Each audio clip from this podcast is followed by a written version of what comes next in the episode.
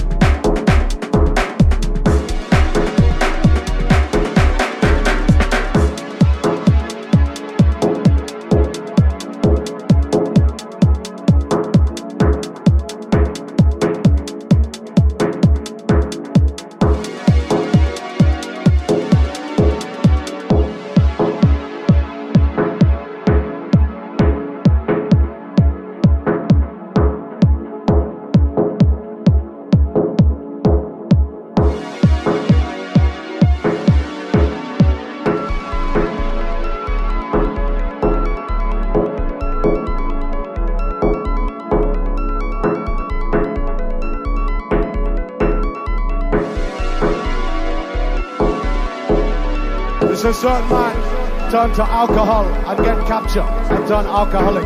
Certain man turned to crack cocaine and get hooked and need saving. You see this tune? If you have a problem in life, listen this.